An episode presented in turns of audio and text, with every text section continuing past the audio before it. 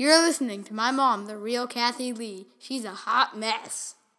Hey, you're listening to The Real Kathy Lee on the Ultimate Homeschooling Radio Network. Thanks for joining me as I share my mom sessions. It's basically my imperfect journey of motherhood.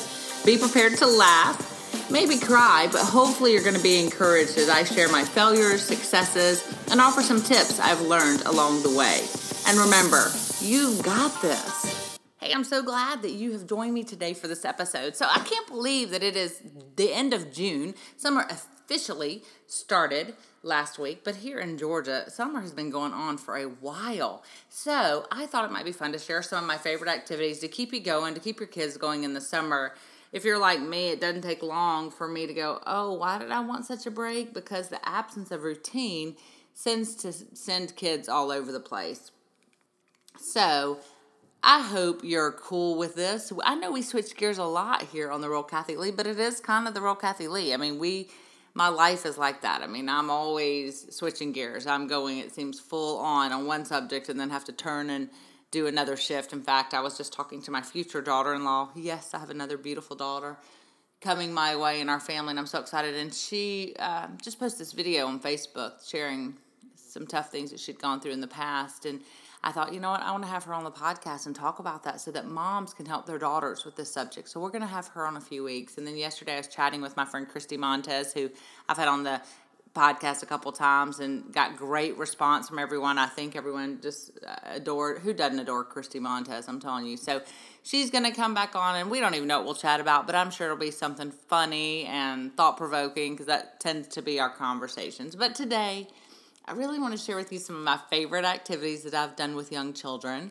that I will do even this summer with grandchildren or friends' children, and hopefully you'll do. And I would love to see your pictures too. So tag me in your pictures so I can see them. You can tag the homegrown preschooler. You can tag uh, Kathy Lee, the real Kathy Lee. If you just tag Kathy Lee, you'll probably get Kathie Lee Gifford responding, which might be fun too. So tag me and let me see what you do. So the first one I want to share is a bubble station. You might be familiar with bubble stations. I started doing bubble stations years ago, and I would have to buy my own containers and all my stuff to make it. But now it's pretty mainstream. I noticed at Target the other day they had a container that was labeled bubble station. They had bubble wands in it. But I'm much more granola, if you will. So I used to love to do bubble stations, and I would get broken sunglasses with the frames popped out to be my bubble wands. We would do strawberry baskets to be our bubble wands. You can use a variety of things. That keeps children more interested, I found, than simply just the store bought bubble wand. So be creative in this. So the solution that I like to use when making a bubble station is three quarts of water, two thirds cup of dish soap, and I like Dawn. I, I, probably I'm not supposed to mention name brands, but I really like Dawn for bubbles. I think they make great bubbles. You need two thirds cup of cornstarch and then two teaspoons of baking powder. So that cornstarch it kind of clumps at the bottom. So make sure you're stirring that up, and you can get a spoon into your container. So you just need one of those drink dispensers, a plastic drink dispenser, to put all this bubble solution in. I set it out on the porch and I get some of those plastic, um, small, like cocktail, wide mouth cocktail cups, and I use that for the children just to put their solution in. Of course, if I was going to use strawberry baskets, I would need a, a bigger bowl so they could dip that strawberry basket in there. So, a variety of things for them to put their bubbles in, show them how they can use their hand as to make bubbles as a bubble wand. So it's amazing. You don't need a lot of store bought things. If you have these ingredients at home, you can make this bubble solution today. I mean, it'd be a fun way to surprise your kids is to do this. A lot of us have, you know, plastic drink dispensers and all these things. So make that. And if you have to go out and buy cornstarch, and so you're thinking, I'm only using two thirds of a cup, what do I do with the rest of it? Well, of course, you can save it to make a bubble station another day, or you could do another activity with it. Another really fun activity to do with children during the summer, anytime really, is just cornstarch and water. It is a great mixture that gets real solid, and then you pull that water up in it, and it gets like this gooey, drippy mess. So I love getting a big plastic swimming pool and putting a ton of cornstarch and water in the swimming pool and letting them get in it. I know it sounds crazy, but that's me. You know, they get one shot at childhood. You'll hear me saying this over and over again. On Instagram the other day, I saw a mom post about her daughter had just taken a bath and was all ready for bed. And then she went out into the garden, and the little girl, I guess it had been raining, but there was mud, and she wanted to get into the mud. And the mom said, "Oh, you just had a bath," and then she looked at her little girl and why not? Uh, yes. And man, I literally got chills when I saw that post, and I'm like screaming. I see this picture of the joy on this little girl with mud all over her, knowing it meant another bath for that child and that mom, and I know it meant some more laundry for that mom.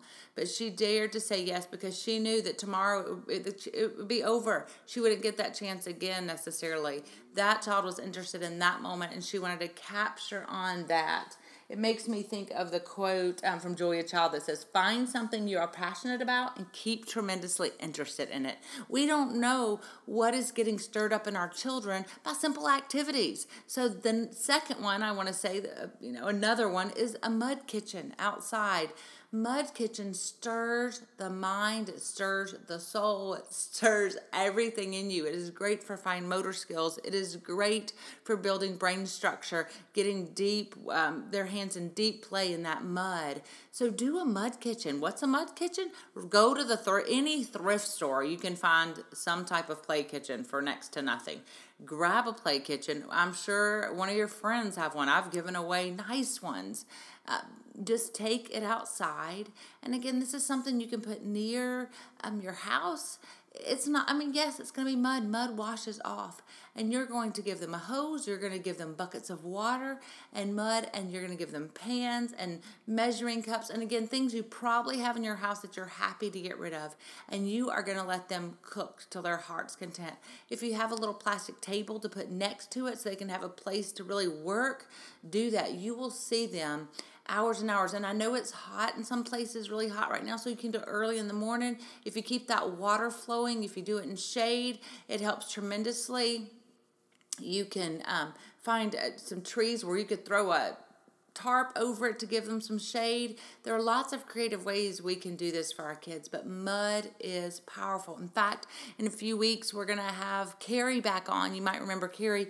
I might have told you, I think Carrie and I talked about how she's now offering these mornings in the mud. Well, in a couple weeks, I'm actually going to fly out to Houston and be there for mornings in the mud. I'm so excited to hang out with these moms and I get to see this firsthand and experience. You know, I'm going to be in the mud myself, and we'll have pictures and we'll post it, and we're going to do we're going to do a podcast from there because I want to hear from these moms what it's like to say yes, to let their children go. And, you know, if we're going to really be mothers who nurture our children, so much of it depends on how we respond to those moments when they want to dig in the mud, when they want to do bubbles, when they want to paint, when they want to explore. We can't be so caught up in our own agenda. And I get it. I get it. It is stressful uh, when you see mud. I mean, I know you're thinking, oh, laundry, the mess it's going to make. But really, it takes a water hose to wash off mud. It really does. And then throw it in the laundry. You're already doing laundry. I mean, you just are. It's life. We're going to be doing laundry until Jesus comes back. I mean, laundry is just always there. But your children, they will grow up and they will not ask to play in the mud. They, and in fact, if you don't let them play in mud when they're little, they might begin to despise it and they're going to not let their children play in the mud. It, it is something that trickles down. And also, it is so powerful for the brain to get those senses and get that sensory input. So, mud, mud, mud, mud, mud. If you do nothing else, play in the mud for sure. The next one I want to share about if this mud you're like already freaked out, then let's go water. Let's go clean water. One of the easiest, I think, most fun things is to give kids a bucket of water, put some soap in it and a squeegee, and let them wash the windows. They love, again, being outside with that water, cools them off, let them wash the windows. The kid of all ages love to do that. And that squeegee, they love to use that squeegee. You can get those at any dollar store. It's a cheap activity. The other thing you can do that I love to do with water and outside is squirt bottles. You can do squirt bottles. You can put um, watercolor, liquid tempera, and water in our squirt bottles. You can take a big piece of butcher paper, clip it on your fence, and let them just squirt artwork all these creative things that will fill their heart and soul and then they are going to be able to go throughout their day because their cup has been filled. They've been able to move and laugh and think. And so it is such a great thing to do. So water water water water. If the mud freaks you out do the mud first and then do the water.